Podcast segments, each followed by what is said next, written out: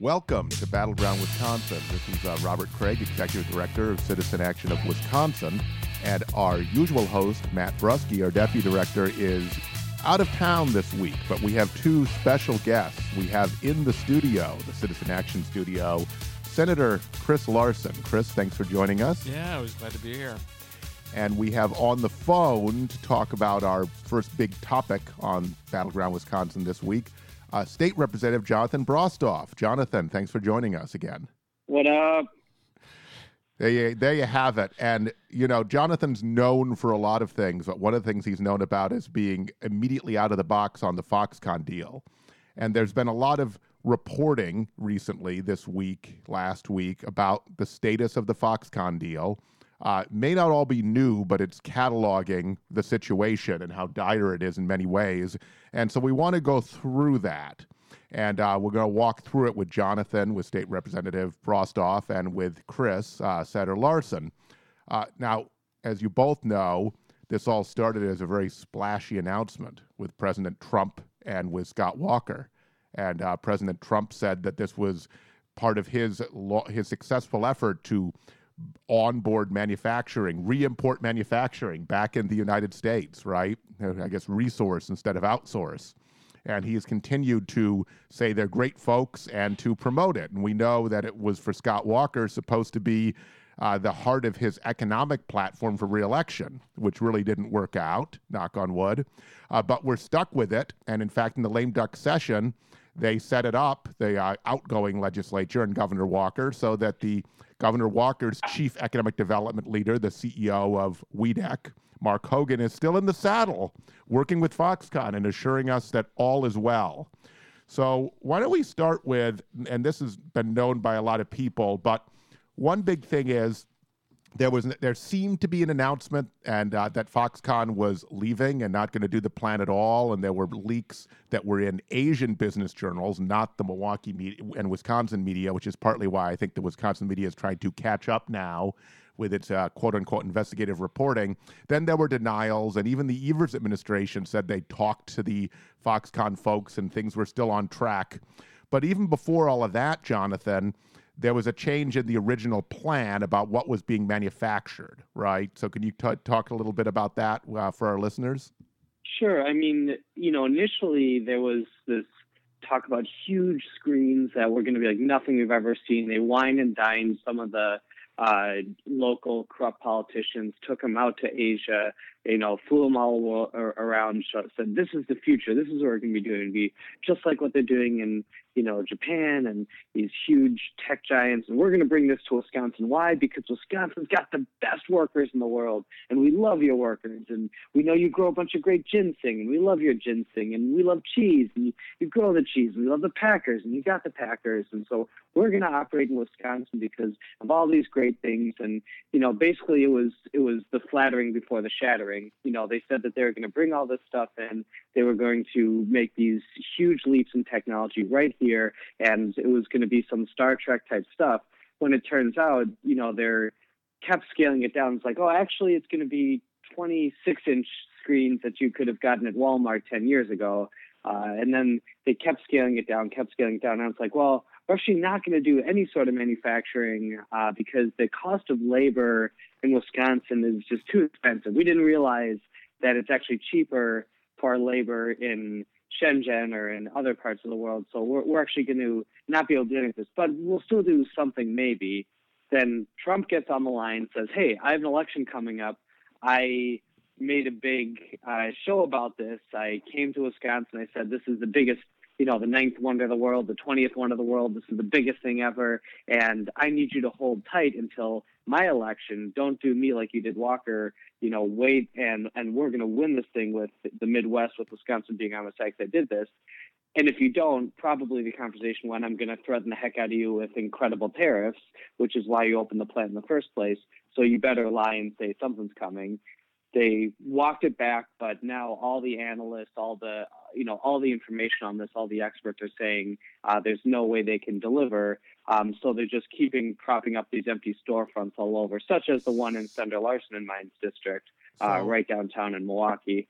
So yeah, and Chris can probably speak to that. So Jonathan, just to be clear, it was going to be uh, just elaborate what you said. You said it was very clear, but I'm going to even elaborate further.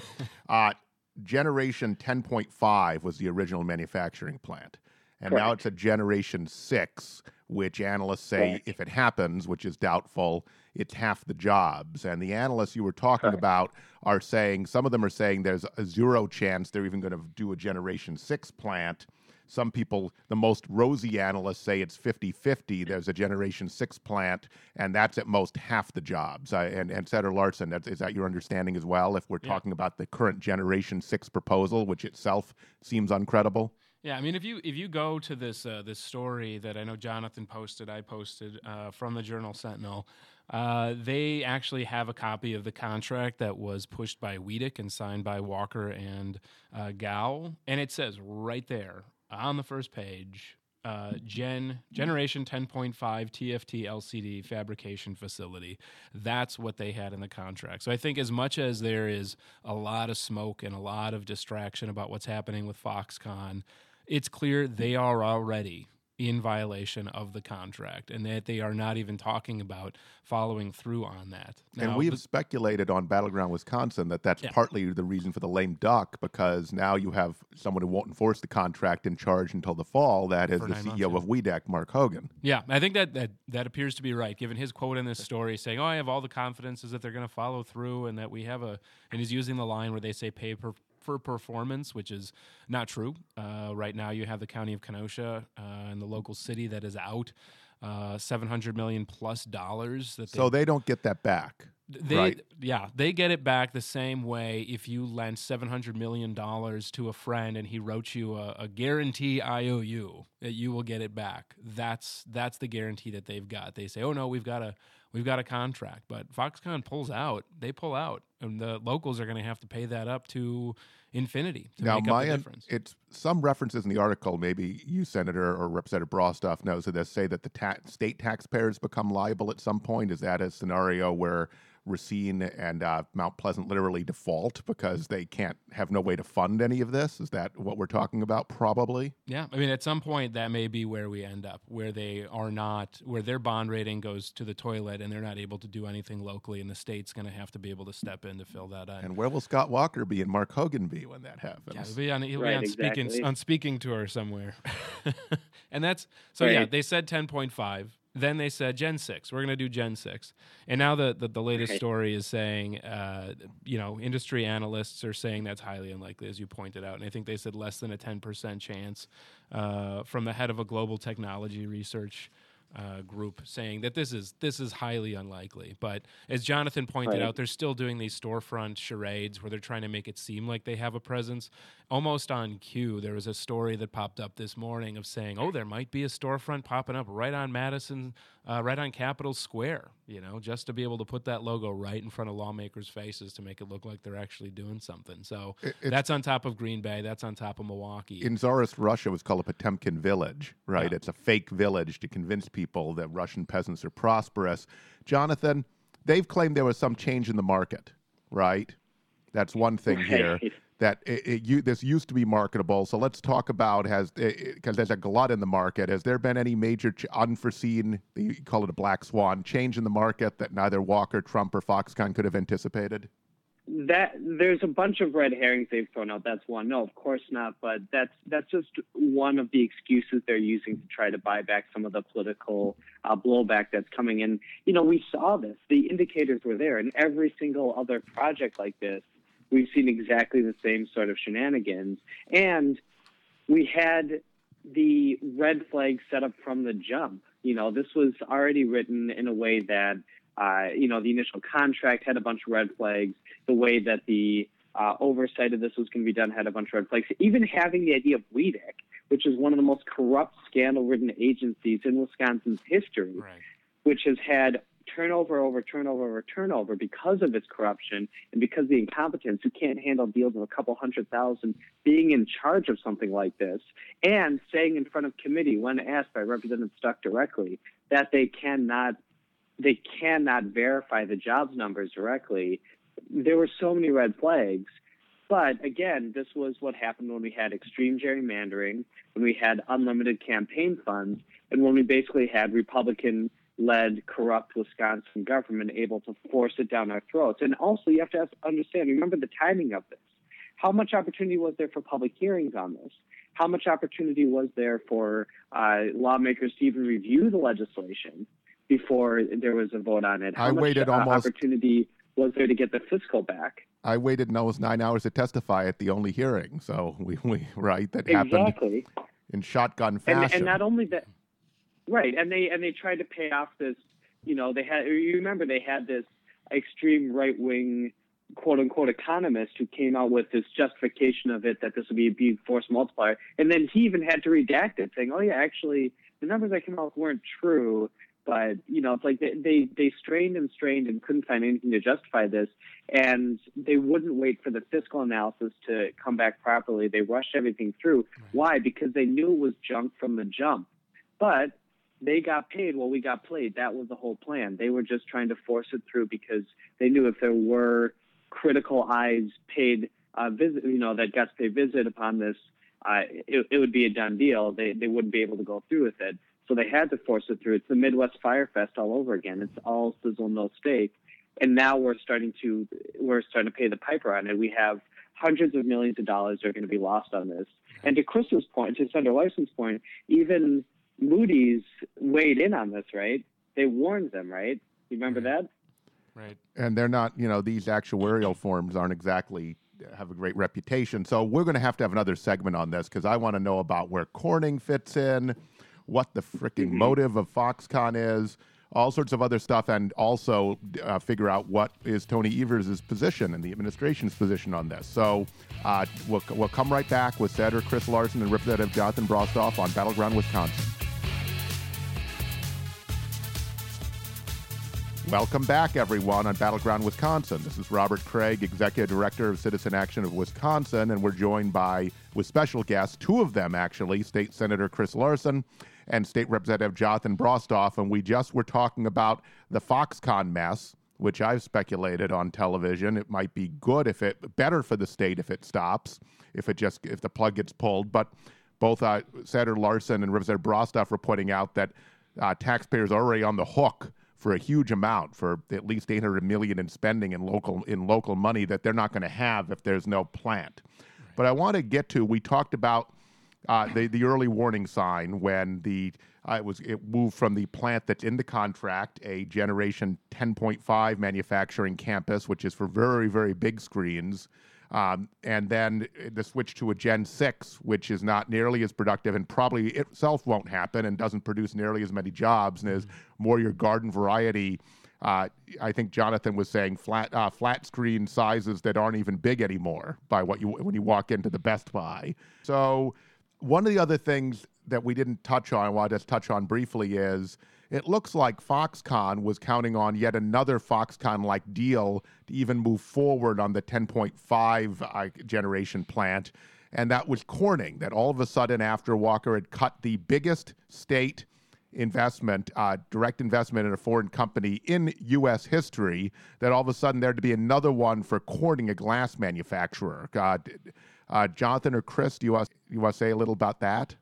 Yeah, I would say that I think the um, having talked to the folks who know Foxconn best and who know this industry best, I, I always flash back to this conversation I had with a, a, a, Asian market market reporter uh, in the midst of this, and you know she kind of you know she she was kind of trying to explain all the background on what Terry Gou does, what Foxconn does, what this company is like, and the thing that I keep coming back to is once they sign the memorandum of understanding, right? Or they get things, it seems like, ah, yes, there's an agreement and you're supposed to start building and supposed to start doing stuff.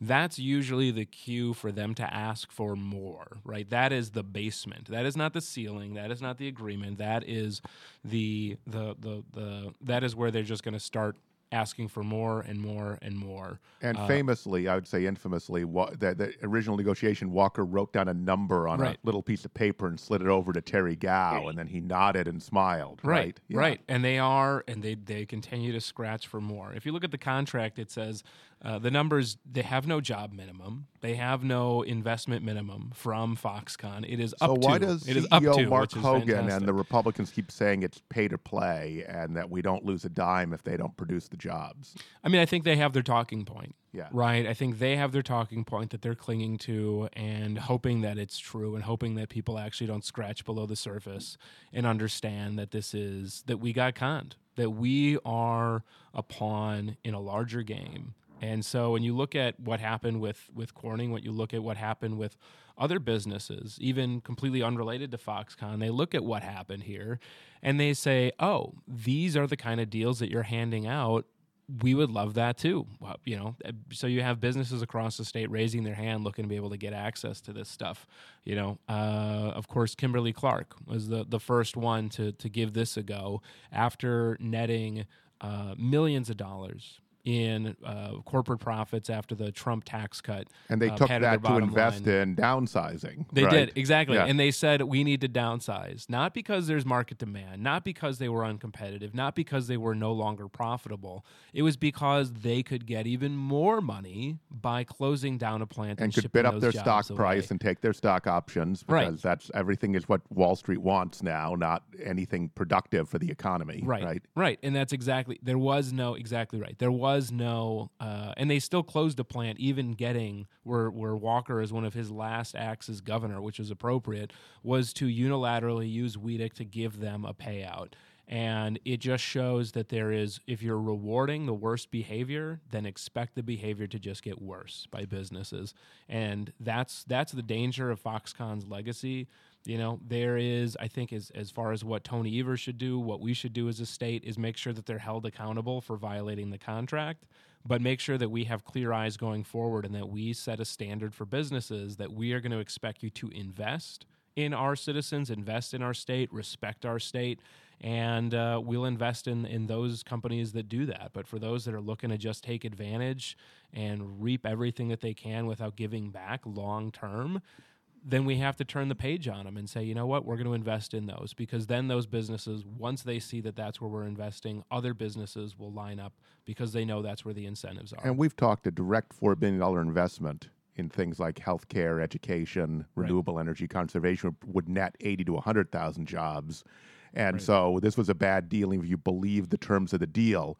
I want to delve into what is Foxconn's motive. Maybe I'll ask each of you to go consecutively. Um, there's there's been a lot of speculation, but get your senses. Both of you have tracked this very carefully, and then when we finish that, I want to I want to have time to, to to try to figure out if we can read where the Evers administration is on all this because they didn't do this, but they've been handed it. So, Jonathan, what do you think Foxconn's motives are here? I, I think that they have a couple uh, a couple motives, but the main one was when this whole business started, there was a gamble that they made, but it wasn't really a gamble. It was that they wanted to uh, predict a potential escalating trade war with China, and they needed a U.S. base of operations so that they didn't get hit hard enough to really impact uh, their business in a significant manner, given that we are still a, a huge consumer in the global market uh, for the product that they produce, and a trade war of that nature would um, impact them uh, pretty pretty significantly. So they wanted to have a base of operations here. So they said, well, we don't actually want to pay for this. So let's find some someone to take advantage of some some local government that we can trick because now we're living in such an age of corruption and corporate blackmail that extreme corporate welfare is not only possible but expected for a deal like this. So we'll find someone who's got an election coming up. We'll make some backroom deals, and then we'll have this big announcement. Uh, oh, by the way, Paul Ryan is down there. right, By the way, uh, this is a battleground state for Trump. right. Perfect. So they came to Wisconsin. They made this napkin negotiation or whatever with, uh, you know, the the ex governor. And with the great economic leaders of the state of Wisconsin, because all the major business leaders that you see quoted in the press all the time, all lined up and testified it's great and continue to provide cover to it. So all the great business people and negotiators that allegedly run the Wisconsin economy. So let me let me let me bump it to Chris. But Jonathan, I hear you saying, tell me if I'm wrong, that uh, part of it is a short term gambit concerning Trump and his economic policies, like a fallback Well, almost. In other words, because we, that except except it's it, except it's it, it would be a gambit if they had to pony up for it, but they actually didn't end up really paying anything for it. We paid for it, Mhm. so we covered. So it's like they went to the casino, you know, put, you know, bet big, won big, but had the casino, but you know, someone spotted all their like we paid for all their gambling. They didn't right. even have to put any skin in the game, so it's even worse than that. So, but their projections, remember, the deal only makes even remote sense after 35 years. So that was pretty foolhardy on the part of people like the head of the Milwaukee Metropolitan Area of Commerce, Tim Sheehy, and all those people. They're supposed to know better and we're supposed to listen to on economic issues. Chris, do you have any mm-hmm. additional thoughts on motive? Yeah, I mean, I think that there's a. Um, I think this is it's it's not it's not enough to just focus on Foxconn in of itself, but I think it's it's worth in uh, looking at this as a pattern. Um, I think that what they really expected was for Foxconn and Terry Gou to. Uh, and their their their group to be able to chip in a bunch of campaign cash. A lot of this isn't done, you know, with thinking like, ah, yes, they'll they'll they'll invest in our state, they'll do this. Like there there is an outside investment that they expected for them to be able to make to make sure that Scott Walker would be able to And hold with on dark to his money, office. we have no idea how much Foxconn gave him for his reelection. We can and he only- spent record amounts. Right. We can only speculate. He exactly. Walker spent record amounts. Republicans spent record amounts. It wasn't enough. The people of Wisconsin came out. They voted for Democrats up and down the ballot. Uh, huge turnout, and uh, it. But it, it was a similar model to what they did. Uh, four years back, when they pushed for a mining law, they wanted a change in our law to be able to put up a big iron mine up in the north of the state and saying our laws are untenable. And the if you actually looked at the laws, you looked at the science behind it, said, yeah, you can go ahead and build a mine, but you have to respect our state, you have to respect the land, you have to respect the farmers. You can't just go about doing this on your own.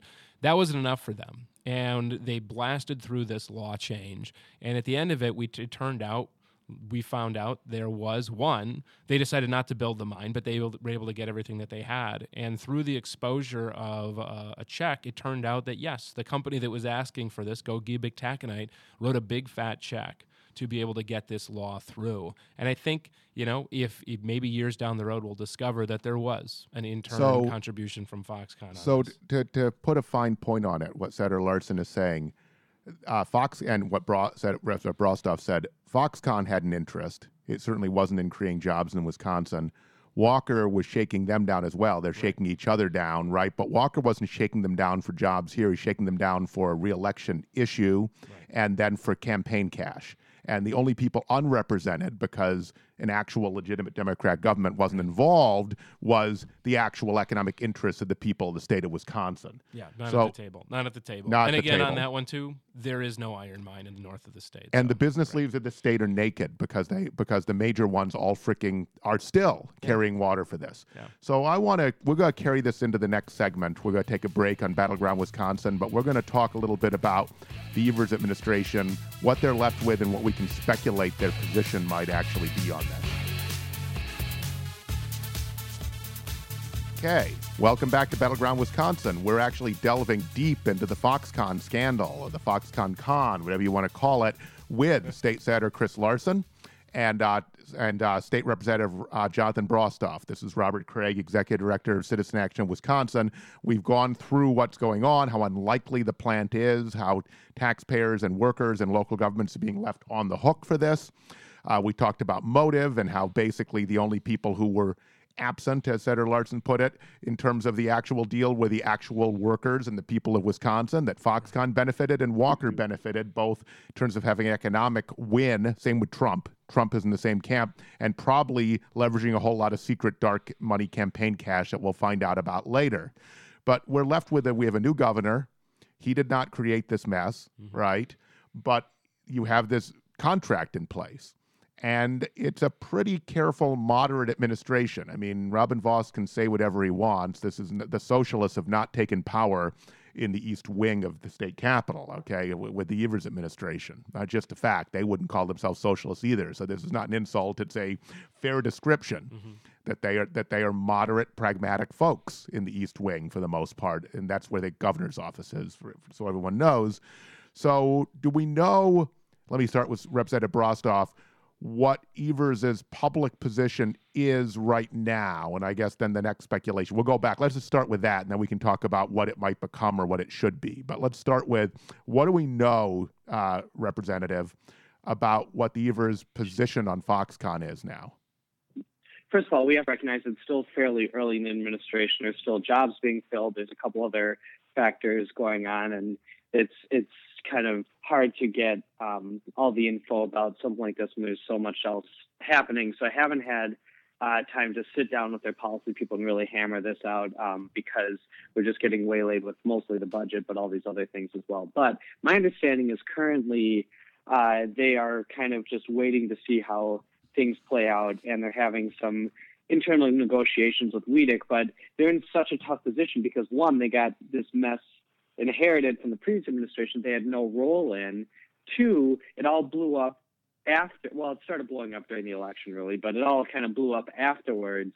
And now the all the Republicans who not only put this in place, but also uh, now that it's it's gone to you know, garbage have taken the power away from the Evers administration to uh, put the screws to it and to really uh, uh, offer some more modes of accountability are trying to blame the Evers administration, even though they weren't even in place when they voted on this and they took more power away from the Evers administration for accountability towards it. So at this point, I think they're just kind of lying in the cut and and waiting to see uh, what can be done.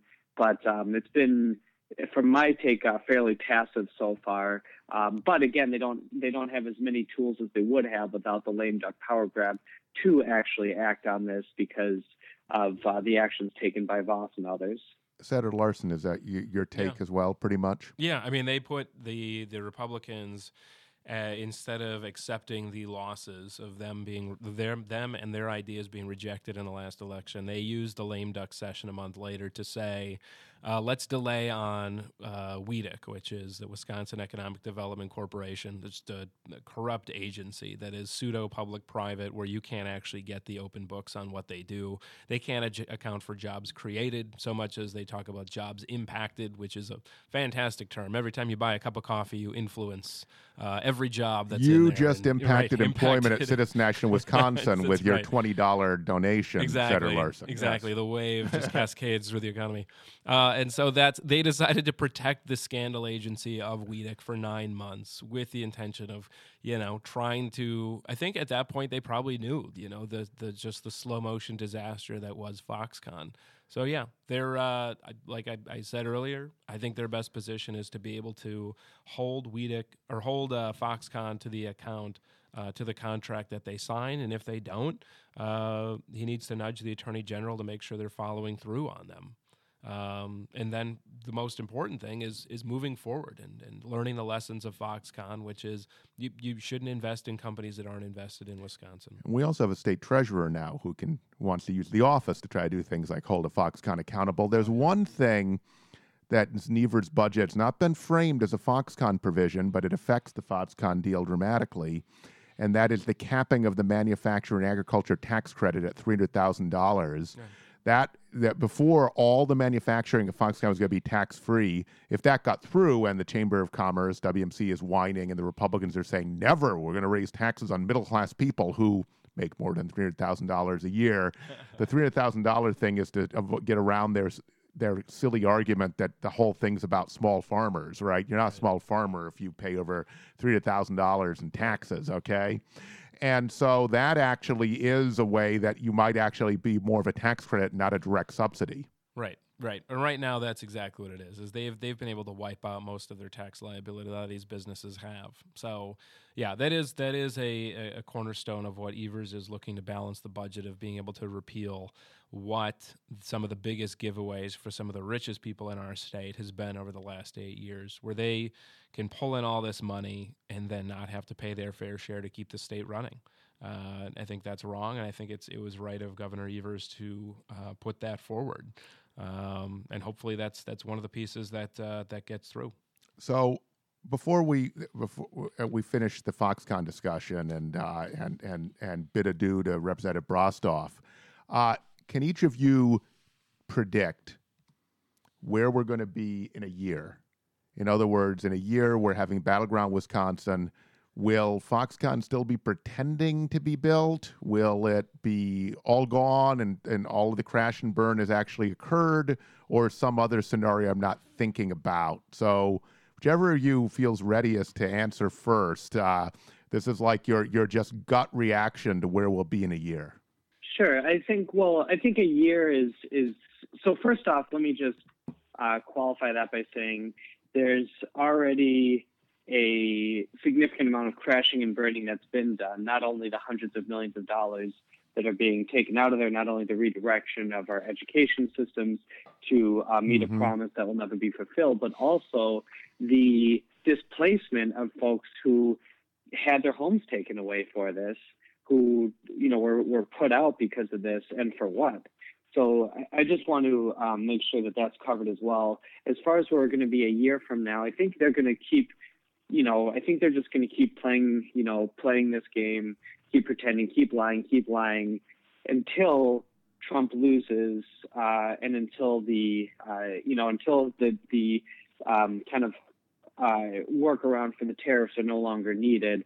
So once Trump is out of office, my prediction is this is just going to be a ghost town. The company's going to be off the hook. The community is going to be on the hook, and we're going to be paying for this for generations to come. Um, and it was all for one photo op for a failed gubernatorial candidate and you know a uh, you know one of the most corrupt presidents we've ever had in history. So uh, okay, so two more years of this dance is what Representative Brostoff is saying, which is fascinating and I think ha- has a lot of credibility. But otherwise, Trump needs it alive for his reelect, and so it keeps limping along at the current level, is what Representative Brostoff is saying until until he's out of office. Senator Larson, what are your thoughts? I mean, I, I, think that's fairly that's fairly accurate. I think we're going to continue to see the, the a new season of the same show. Uh, which is we will get glimpses of reality from uh, Asian market conversations where they look at this and they know that this is not where the future is going. And then uh, once local reporters pick up on that and realize, wait a second, Foxconn's not going to be building the, the plant that they promised, and they keep downgrading it. Uh, you keep getting this whiplash reaction, which is Foxconn uh, working in into a, a, tizzy, trying to make it seem like, oh no, we actually are right. I think the last time this happened was like a month ago, where they where it was realized no, they they're not going to be able to uh, do manufacturing in Wisconsin, and then all of a sudden it was supposed to be remedied by a single phone call by Donald Trump. With no details of what was moving forward after that, but we were all supposed to be somehow comforted by Donald Trump uh, making a phone call to Terry Gou.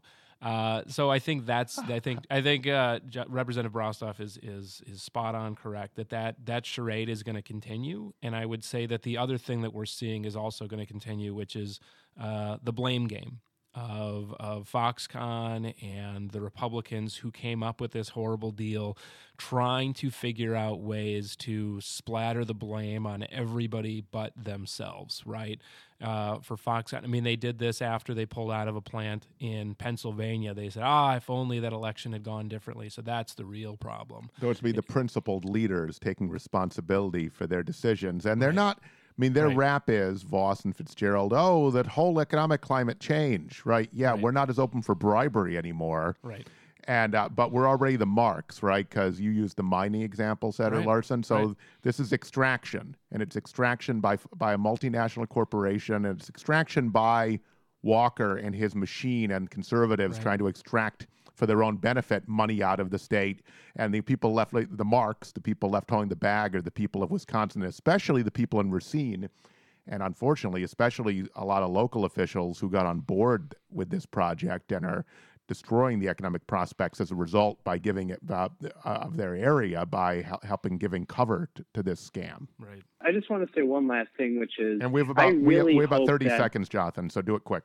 Okay real quick, I talked to Brusky about this. I really hope someone is willing to do an in-depth journalistic uh, expose and documentary and miniseries about what happened here, because the world needs to learn the lesson from one of the biggest scams in corporate extortion history that happened right here in Wisconsin, the Midwest Fyre Fest, the Foxconn. And anyone listening out there who's got connects, please please, please, let's get Netflix, Hulu, HBO, whoever on it. Let's let the world know what happened here. Great idea, Representative. And thank you for joining us, Representative Brostoff, Battleground, Wisconsin. We'll be back with Senator Larson for one more segment after the break.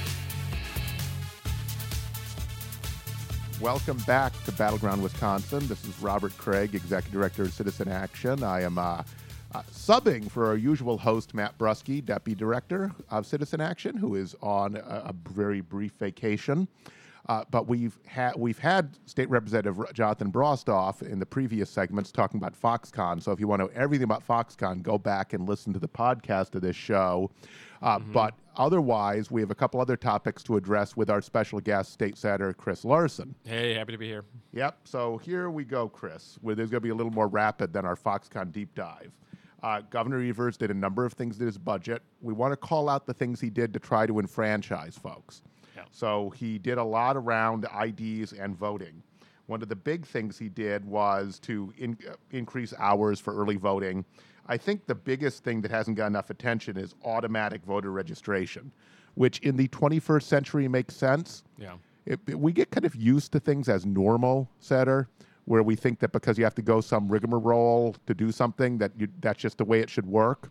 In the modern data era, yeah. there's really no reason to have a separate voter registration process unless you actually want to depress voting. I mean, right. we know everything about people. We know who is a legal resident of the state. Right. We know when they go and sign up for things, when they get a home mortgage, when they right. pay their property taxes, etc.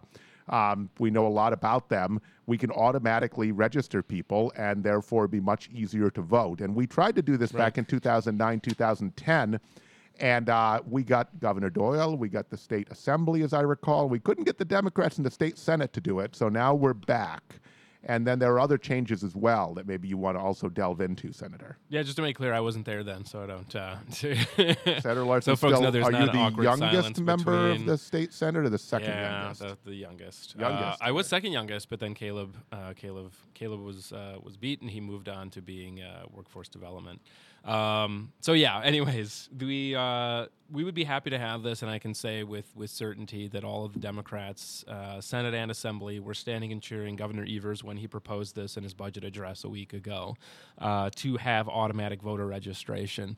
Um, it's it just makes sense to move into the modern era to make sure that the franchise of being able to elect your officials is as easy as technology allows. Right? You can do these checks. Let's do it. Let's make uh, voting as easy as possible for, for all of our neighbors.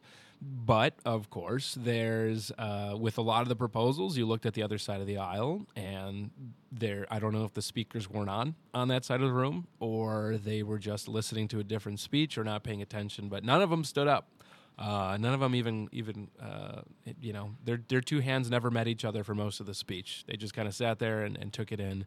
Uh, getting people to vote was another one of those where you you'd think, oh well, yeah, everybody agrees, right? We're all American, you know. That's that's part of what we exercise here.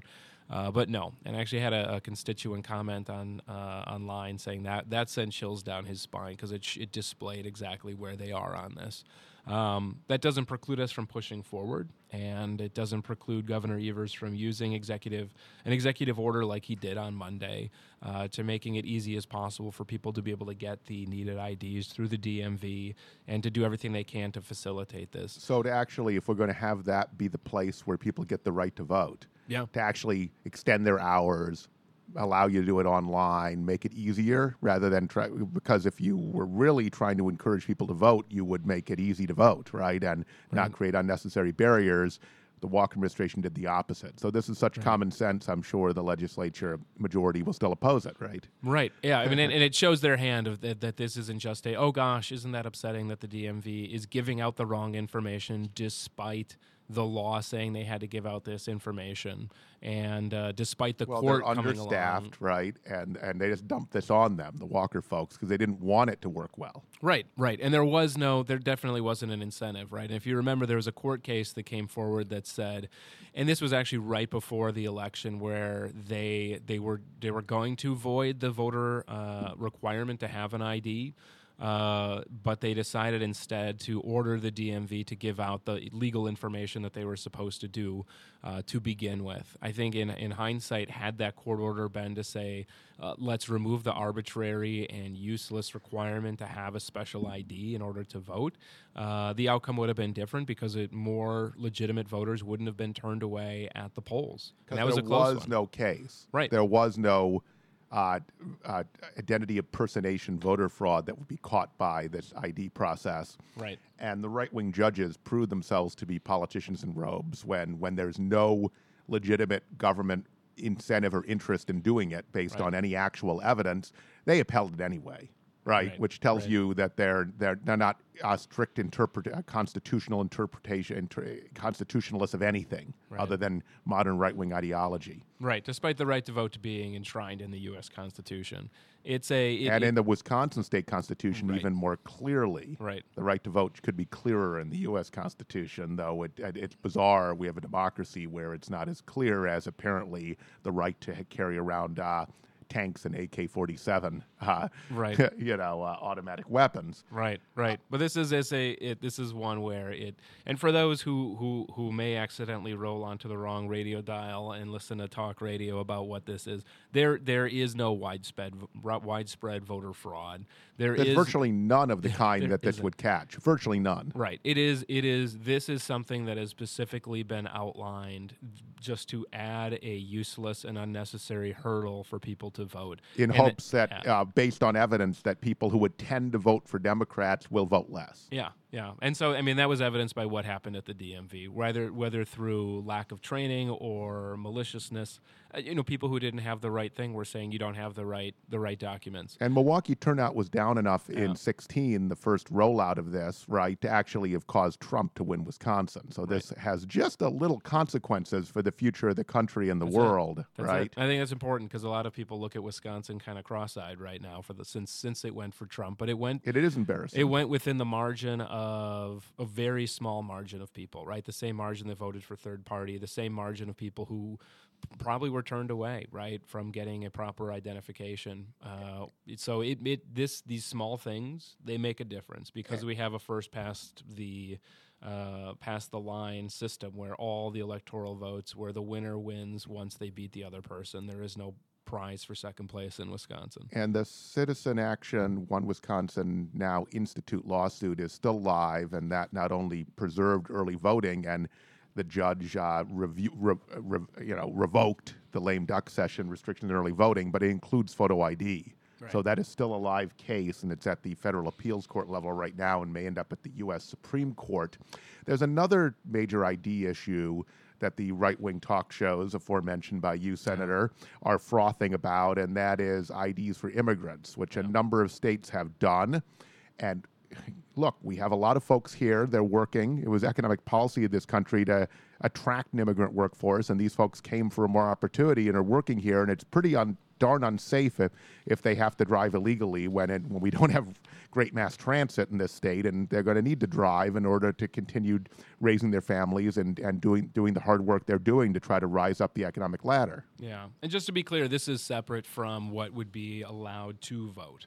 This would be something that would make sure that people who are uh, who are aspiring Americans who are here in our state, looking to work, looking to raise a family, uh, and are not able to navigate the immigration system because it's broken, because it needs a federal update, and because we have federal officials who would rather scapegoat than solve the problem uh, that folks who are here, who, by the way, are the bedrock of our dairy industry, are the bedrock of our restaurant industry, and the bedrock of uh, working people, that they have the ability to get a driver's license so that then they can get insurance, and then then uh, we have safer roads as a result of it. This is something, by the way, this is again, these IDs would not be eligible to be used for voting. It is 100% to be able to make sure that the roads are safer for us and that uh, we have these, that, that we have folks who can get uh, insurance. This is, that is what this is about. And that's why uh, the governor proposed this. Um, it's something that, that and just to be clear, there's a, a tendency to try and throw this as being a, uh, a democratic idea. the biggest group that is pushing for this right now in the state of Wisconsin is the farmers union. The farmers are looking for this because they are having trouble making sure that they can tend to their fields to make sure that they are finding the workers that are in in in hard demand to uh, milk in- all those cows right. and make all that cheese that Wisconsin's famous for, right? Right, exactly. And and uh, when you hear the stories coming from these individuals, they point out that this is that they are losing fields, that they are not able to find those workers since the scapegoating that is happening at the national level, since the uh, the, the the the way that they're going after. Um, our, our immigrant neighbors. This is something to make sure that they can say, okay, you, you have an ID. They feel at least more secure to be able to come and work and, and do the jobs that, that we that we need them to. And this is, and we have time to get into it, but this is the the Trump-like attacks are continuing. Uh, Senator Larson brought to our attention at break uh, a, a bill by Nass and Spiros to literally punish any local governments that attempt to not enforce ICE uh, detainers and to hold them liable for any crime that might be committed, which of course is a canard because they uh, people who are not documented produce cri- uh, cri- uh, commit crimes at a much lower rate than the existing citizen population.